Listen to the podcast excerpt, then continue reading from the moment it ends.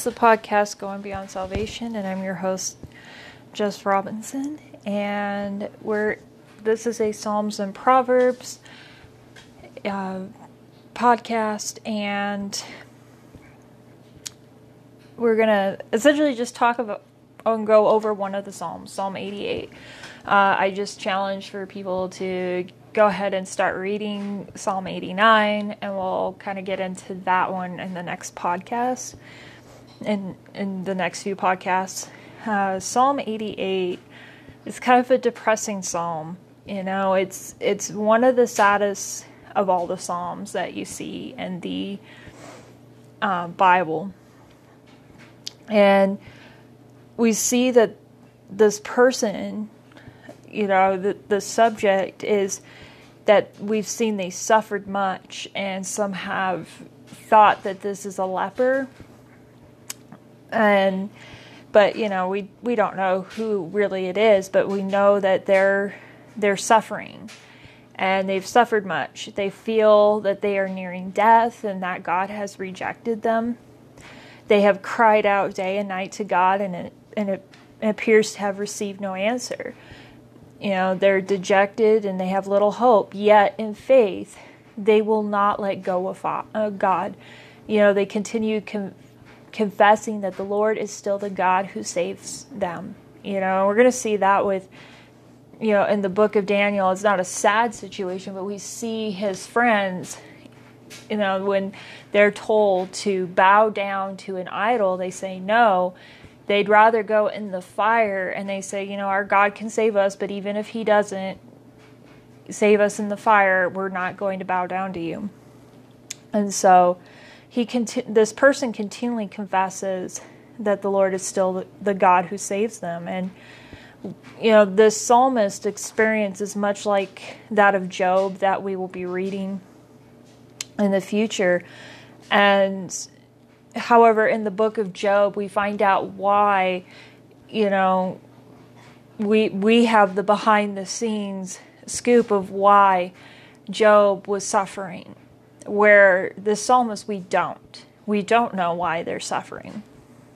And we can see with this psalm, it reveals that, you know, we occasionally, we're going to go through times in sadness and despair, you know, and it's not that it's not God who causes it. You know, only good things come from God. And like I tell people, we still live in a fallen world. You know, we live with, you know, tragedy as we see today. There's, you know, so much hecticness and it's sad just to see such hatred, such anger, especially in the protests that are going on right now there's such hatred and anger and it's just so sad to see things like that. And it's not that god is causing these things. We live in a fallen world where there's sin and the enemy is just rampant you know and and i just say we have to deal with what's going on in our heart you know there's and just praying that people will find healing praying that people will find peace you know in these times that they would find healing for and and instead of anger that there would be joy. And you know in a believer's life as well you know sadly you know i know i have friends that have dealt with you know their their children dying you know at, at, at a very young age. And and they're going what's going on? You know and they they have to go through this grieving prof- process. You know i have friends who have gone through miscarriages. I've had friends that have gone through cancer and they still cling on to their faith that god is good even though you know they're they're dealing with sorrow and suffering during this time. And you know it's a dark experience you know, and sometimes there's just no apparent reason for our problems. And it may seem like God is far away. You know, it just seems, you know, and there's, I, I've known people and I've gone through times myself where it's just times of discouragement and you feel like you can't hear God. You, you're wondering what is going on. But just know that God is there. He is there. He is with us through everything. And you know, even when it and when tragedy strikes, you know, he he understands our broken hearts. You know, he weeps with us in our tragedies. You know, I think he looks upon these riots that are going on and I believe his heart is torn. You know, he doesn't want to see this violence. He doesn't want to see you know the anger. And and people go well why doesn't he stop it? Because we still deal with free will. He wants people to come to him and bow down to him you know and he wants to bring that healing but you have to come to him first you know and he's you know my prayer is that you know in these times of riots that there are going to be people that you know, are called by God that are going to go out there and we're going to see people that are going to be healed.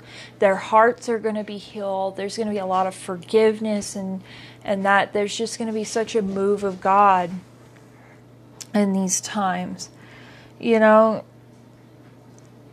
and in, in even these times of suffering, you know, the measure of mystery is going to remain until we are with God in heaven. There's so many people that want to wonder why did God you know, especially when it comes to like an infant child that dies. You know, many parents go, well, why did God decide, you know, to take away my child? Well, you know, it, and it's sad and it's hard, you know, and, and I have friends who have said, you know, I don't know why, but I'm going to trust that God is going to reveal that one day. And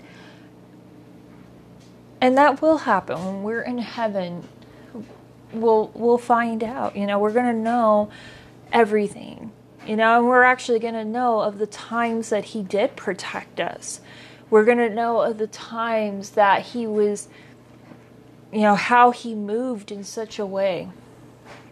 So you know that's the greatest thing about heaven. And the thing about heaven is there's going to be joy. There's not going to be suffering and, you know, and I know my friends that, you know, especially those who have lost children, they go, they actually look forward to, to heaven at some point because they know, oh, my child is there. My child is there, and I get to see them one day. And which is true. Their child is going to be there to to greet them when they come into heaven. And it's it's sad because no parent should have to grieve for for their child you know and i've i've seen many friends of mine that have had kids they've lost their children at such a young age and and it's hard because it's not you know and I and I've talked a lot with a lot of my friends and they say the hardest thing the reason why it's such a hard thing to grieve it's because there's the little moments you know that such as their first time walking, their first time talking, losing their f- first tooth. They would have been in kindergarten at this point. That is what is hard because it continually comes up that this would have been going on at this point. So in the meantime, you know, both faith in God as the one who save us, saves us in a right relationship with him are essential to get us through and we must not forget that in the final analysis, neither death nor life, neither present nor the future, will be able to separate us from the love of God that is in Christ Jesus our Lord.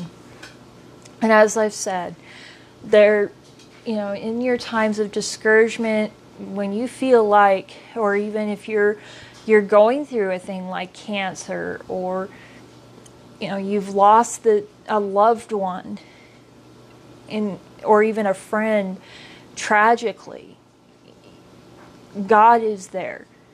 And he, you know, he understands your hurt. He understands the pain that you're going through.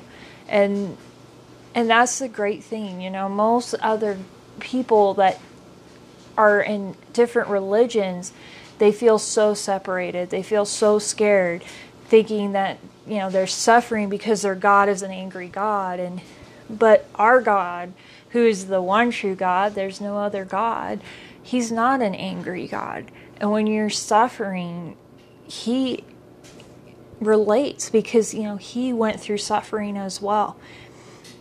And that's just the greatest thing that you can cling on to is knowing that he's there. He sympathizes with you. His love is going to be there.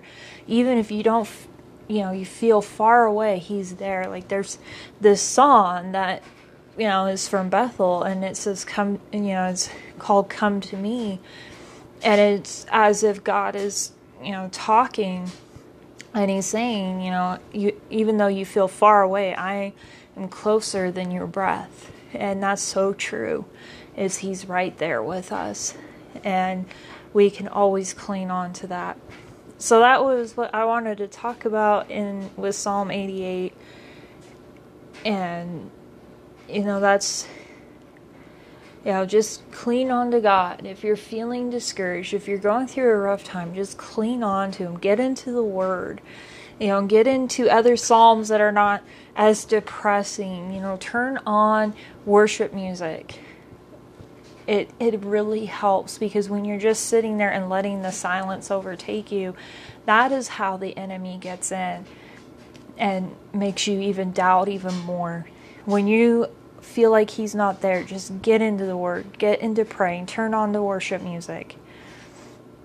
And and just find things that encourage you during this time. There's so many verses of encouragement in this in this Bible and you'll never run out. Like I I I totally believe there's more verses of encouragement that last through the even beyond the the whole year if you would pick one every single day.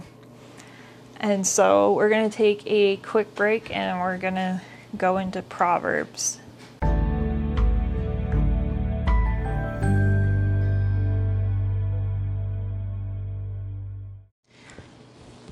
We're starting off in Proverbs 19 and we had ended on verse 12. Uh, in the reading, we're starting on verse 13 and it says, A foolish son is his father's ruin, and a quarrelsome wife is like a constant dripping. Houses and wealth are inherited from parents, but a prudent wife is from the Lord. I want to really focus on, you know, one on legacy. You know, a foolish son is his father's ruin. You know, how do you want to be remembered, essentially? in your life. You know, it's today, you know, we talk about legacy. We see celebrities who die and and they're kind of their legacy is kind of spelled out in these articles of what they did, the scandals they were in and and all of that. And it's you know, how do you want to be remembered, you know? And I want to I just want to be honest, you know, for me, I want to be remembered for you know what I did for the Lord. And I want people to remember you know how the Lord was such a testimony in my life in his love, his grace with the cross, how the cross worked in my life. That's what I want to do and I want to finish the race strong. You know, and where, you know, where my past is is just totally er, erased. It's done. So, you know, and then secondly, you know, I I wanted to jump into this whole thing about the quarrelsome wife and a prudent wife. You know, a you know, wives it's so easy today. You know we see in entertainment you know wives you know you're being portrayed as nagging and and this and that. And you know there's certain things as being a wife it's it's about being and even a prudent wife being you know christ-like every day and you know i was reading the other day about overlooking you know not just looking at my husband's mistakes all the time but finding times just to say, you know what, he does this. You know, he does this for for our house, and he always does this, and he always, opens up the door for me. You know, just finding little things to be thankful for about your husband because, you know, I was uh, one of the greatest uh, marriage devotions I love too is it's called the Love Dare and it's done by the Kendrick brothers who do the films. They did the films. This one was based off of the film from uh, Fireproof, which was about marriage. You know, they they've done the War Room and Overcomer, and what I liked on one of the devotions was talk about there's these two rooms, and one of the room is that you mainly sit in when you're first with this person is you just see all the good qualities of them, what makes them makes you happy, and just different things like the best things that they've done. And then there's another room where you look and you see their mistakes, the things that agitate you, you know, even their sins. And we tend to sit in the room as a spouse, we tend to sit in the room where where we we become ungrateful for our spouse. We start loathing, you know, being with them. And you know, I just love the the exercise that you know, and the challenge was to get out of that room. To get out of the room. Yes, acknowledge that this person does have you know, they're not perfect and but it's about taking their imperfections and just giving it to God. You know, and I know I know people go, well, then you're saying, you know, like with abusive marriages where especially physical abuse, they're supposed to overlook that. No, I'm not saying that. If you are in a physically violent, abusive marriage, you need and it your life is at stake. You know i just challenge you. One you need to go pray and get guidance from the lord. And if your life is in danger or there's kids involved and their lives are in danger you need to get out of there. Because that person has a lot they have to give over to the lord and the lord is going to have to change that person and and that's where you know I I don't condone domestic violence. I don't condone people staying in violent relationships. They need to get out of it as soon as possible. Get separated and and pray to God and and give them over to the to God. And you know, I believe that God can reach people that way.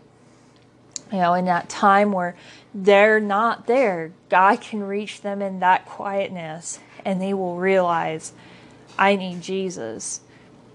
But you know, focus on your safety, but what I'm saying what I'm saying is, you know, if you're not in in danger or anything like that, it's giving them over and learning to be Christ-like in those situations. Uh, especially in the things that you argue about.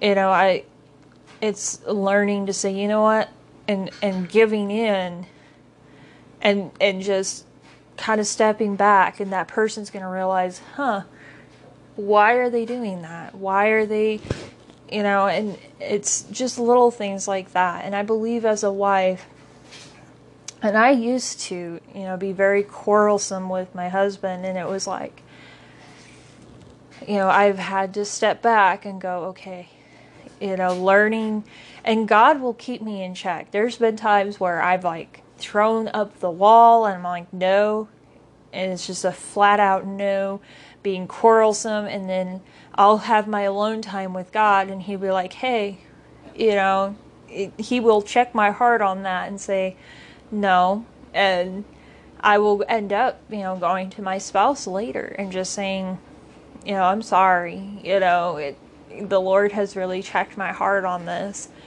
and he will he's and I and I love my husband because he's very forgiving and that's a huge part. You know and being a prudent wife you know you today it's so we're sitting here and you know these people especially entertainment says you know a wife is supposed to like you're supposed to go for looks yeah, you should be attracted to the person that you're getting with, but you should also look at their heart. You know, if they're, especially if they're following the Lord, they're in their Bible, you know, and they have such a relationship with God. Go after that. You know, you want a Christ like marriage. You know, and there's a thing about marriage that is so, it just gives such a testimony about God. And if you don't start off on the right foot with, you know, where you don't have God in your life, and now, and I'm not saying that, you know, couples can't make it if they don't have God in their life. It's going to be hard, you know, and you're, but, you know, and, and you're going to be easily led astray by the you know, by the world, but I'm saying, and you know, and my parents didn't have God in their life, and their relationship has really kindled since they started having God in their life, and they they said, you know, we should have had God in our life from the beginning, you know, and they're they're stronger than ever, and I've seen other couples that way where God has come into their life their marriage has strengthened and and that's just something that we really need to focus on is having a Christ-like marriage. And you know, and I know people that, you know, they're going after God, but their spouse isn't. And it's hard. And the enemy really attacks the spouses that, you know, they're they're going after God and he really puts a lot of discouragement and they feel like giving up. They feel like giving up on their marriage. They're looking at all these negative things about their spouse.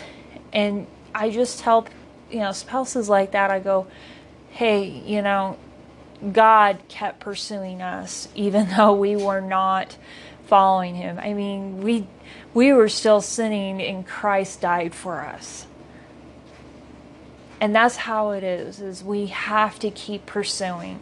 Keep pursuing. Keep that christ-like love towards them. Keep praying for them battling for them in prayer every single day. God is working in behind the scenes. Even if you don't see it he's working behind the scenes. And he is faithful.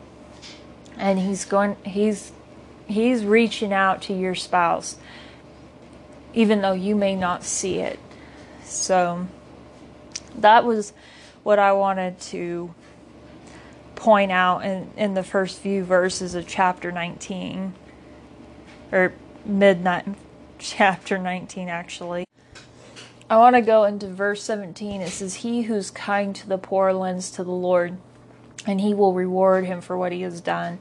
And it really kind of just spoke to me this verse because, you know, over and over, God is always reaching out to those who are poor, who are widowed, especially, you know, we see in the Old Testament because, you know, widows, generally widows that were women, had a hard time getting living daily because their breadwinner is gone.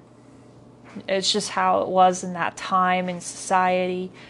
Today, it's still kind of the same, you know, and, and it's not just women, but men as well. Being, you know, God has a heart for those who are less fortunate, you know, and and he wants us to have a heart that's about giving and i think about today you know there's just so many especially with covid-19 there's so many people hurting and you know, it's not hard. You know, you go on Facebook and you go to some of your Facebook groups, and there's just people asking, going, I need help. You know, I've tried everything. And there were so many people that had no jobs during COVID 19 because of the shutdown. And there's still, you know, in, in some areas, there's still no jobs. There's people that are hurting, suffering, and all the resources are even tapped out. You know, here in Wyoming, there's several people, like several group, you know, groups and and you know foundations that we have. Their finances are tapped out because they had so many people hurting you know, and then couple weeks, you know, on the primary election day, and in Wyoming, you know, our church was giving out, you know, free boxes of food. And there's just such a long line of people who needed that. You know, and it, it's still happening. There's people going, I'm trying, I'm doing what I can, I'm trying to get help. And and uh, and there's some people that just complain going, well, when do we stop, you know, giving handouts? You know, my thing is, is we need to be Christ-like. And yes, if people are taking advantage of it, yeah, you need to cut them off. But having a Christ-likeness for those who are struggling, and so you know, I just challenge, you know, look at look for the needs in your community right now. See how your church can help people that are really struggling during this time this is the time for the church to shine to reach out for to the people that are struggling who need that you know to reach out to those who are hurting. So that really just stuck stuck out in my heart today. And then you know jumping into verse 18 discipline your son for in that there is hope. Do not be a willing party to his death. And people go you know it's like, oh, this is saying, you know, to spank your child. It's not saying to spank your child, it's to discipline your child. And I'm not against spanking, you know, I was spanked as a child and I turned out just fine. And you know, but it wasn't like capital punishment spanking. It was it got my attention of and of no, don't do that. But my parents also said, no, this is what you should be doing. Don't do this. Instead, do this. Don't take, you know, take your toy away from your sibling like that. Instead, share or or find another toy. That was how it was, you know, in my family and and all of that. And and for some kids, though, spanking doesn't work. You know, I do have friends who are parents. They've tried spanking a child, their child, and the child just sits there and laughs. And they have, sadly, it's like that is just weird. But they have to find a different way of correcting their child. Some it's time out, some of it's a refocus time, whatever it is you need to be disciplining your child, showing them, you know, you're wrong in this, but it's also showing them the and there's a way to disciplining, you know, and I you know, I'm not a parent, but you know, I've seen parents how they work. And you know, even in my own family, it was my parents never disciplined out of anger or frustration. They disciplined me and then you know showed me the right way but they also afterwards showed that they loved me and that they just wanted the best for me and so I was never scared of my fam- parents. So that you know as I got older it was like no I don't need to be doing that because you know I don't want to hurt my mom and dad. They want to see the best for me. That's just how it should be you know? And so you know i don't criticize parents and i know it's sometimes hard because you know you know for parent some parents especially moms and and single mothers single dads sometimes it gets hard because they're they're tired they're you know exhausted. It's you know and that's why you know as a body of christ we should be there to help raise the child and raise these kids and, and giving parents a time to you know get away and and cool off get refreshed and all of that. So so there's nothing wrong with disciplining a child and i believe that there there's a lack of it these days and there's a lot of kids that struggle. I I sit there and there's so many kids that have so much behavioral issues more than when I was going through school. You know, there was maybe, you know, one or two kids in my class as I was growing up that had issues and you knew that their family life wasn't great. Now there was some they had a great family life and it was just you know, they they needed extra help, extra attention and they had to learn a different way. But you know, and there was nothing wrong with the parents. They were doing everything they could. And so you know, I I just think you know, discipline is a huge thing that in parenting and with families, especially in Christian households. Those were the verses in chapter 9, the rest of chapter 19, and we're kind of just jumping into chapter 20. And I want to go into the first verse. Wine is a mocker and beer is a brawler. Whoever is led, led astray by them is not wise. And this verse is really warning about the inherent dangers often associated with drinking alcohol. Um, you know, the key is, phrase is whoever is led astray by them is not wise. You know, here and elsewhere in the book of wisdom, you know, Proverbs warns about a variety of personal and social evil consequences associated with indulging in, in alcohol drinking.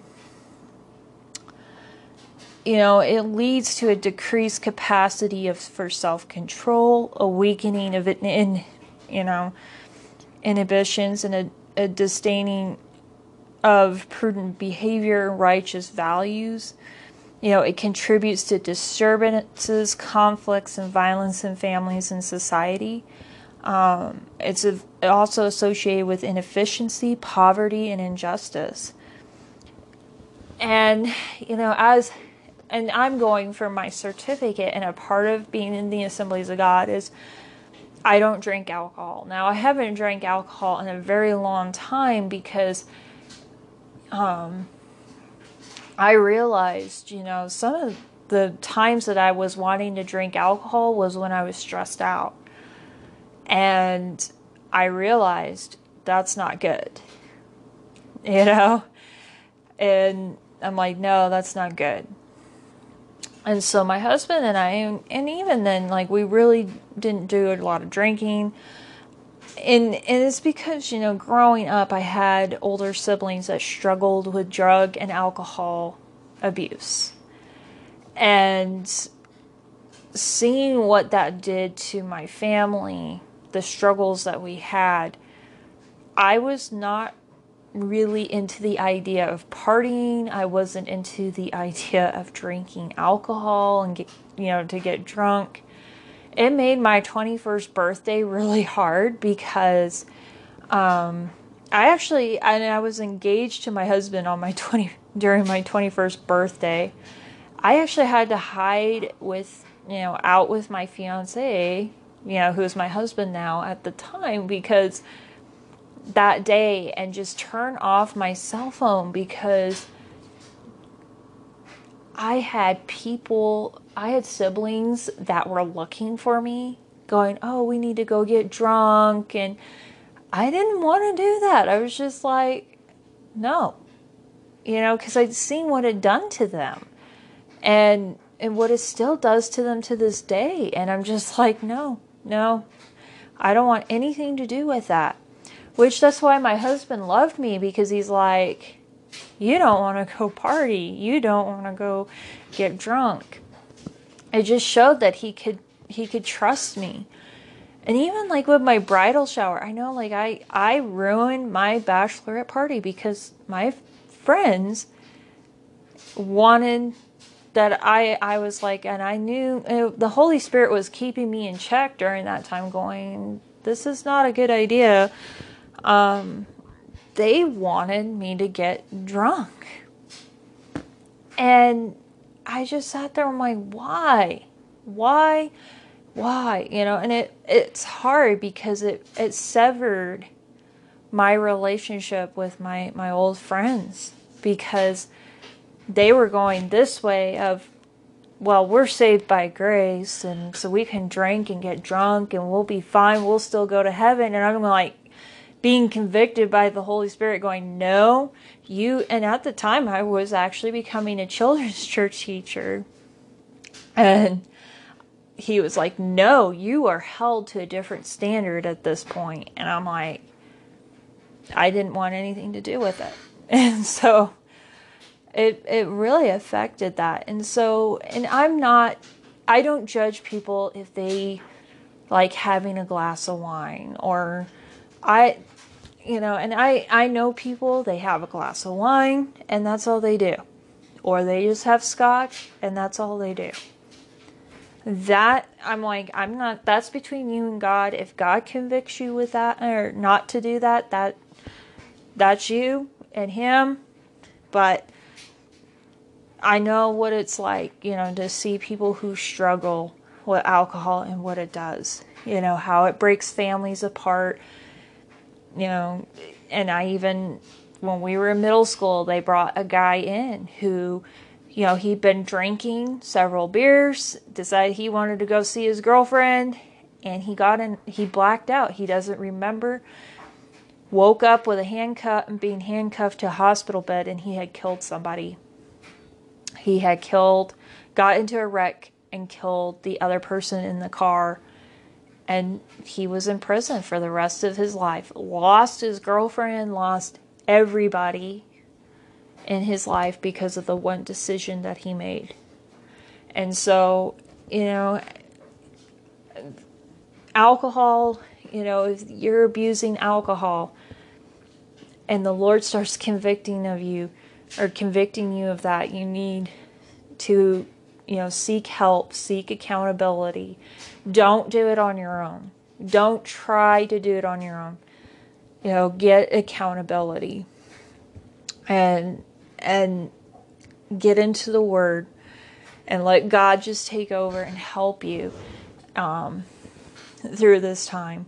And I believe, and I honest believe that leaders should not drink alcohol because it can affect their decisions. Actually, there is a town in Wyoming, I'm not going to say, but their town council and their mayor is allowed to drink during their meetings. And yeah, their their town's kind of screwed up. because you know, it's a prime example they can't make decisions when drinking you know,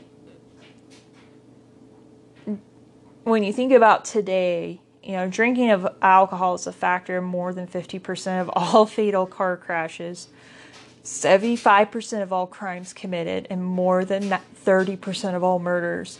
You know, it's you know, it's a factor in sexual morality, pregnancy outside of marriage, and high divorce rates.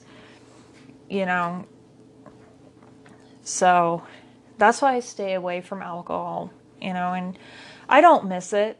I'm going to be honest, I don't miss it. It's kind of hard because a lot of people like to use alcohol for cooking, and it's very hard when I'm sitting here going, I don't feel like I should be able to cook with that.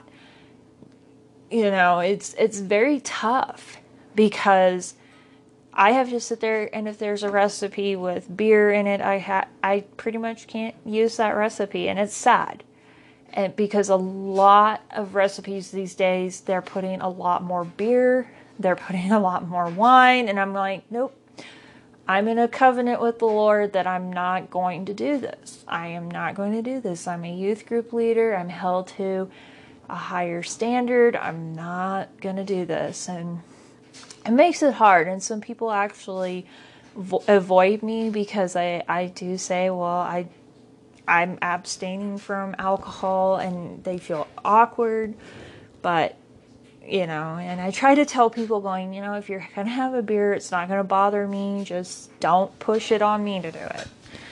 But you know I'm not pushing for you to not drink. If you want to have a beer or a glass of wine in front of me that's fine but you know, just don't push it on me to drink. So, and you know, it's a lot better. I have a lot more clarity of mind not having alcohol, not having, you know, not relying on drugs. It's actually, I'm to the point I don't even, I don't like taking ibuprofen unless I'm really hurting bad. Like if I've kinked my neck really bad and it, I need to sleep, then yes, I will take ibuprofen, but I just don't like how it makes me feel. And so, um, that's just kind of a huge thing that I wanted to point out is, you know, about alcohol. And finally, I just, um,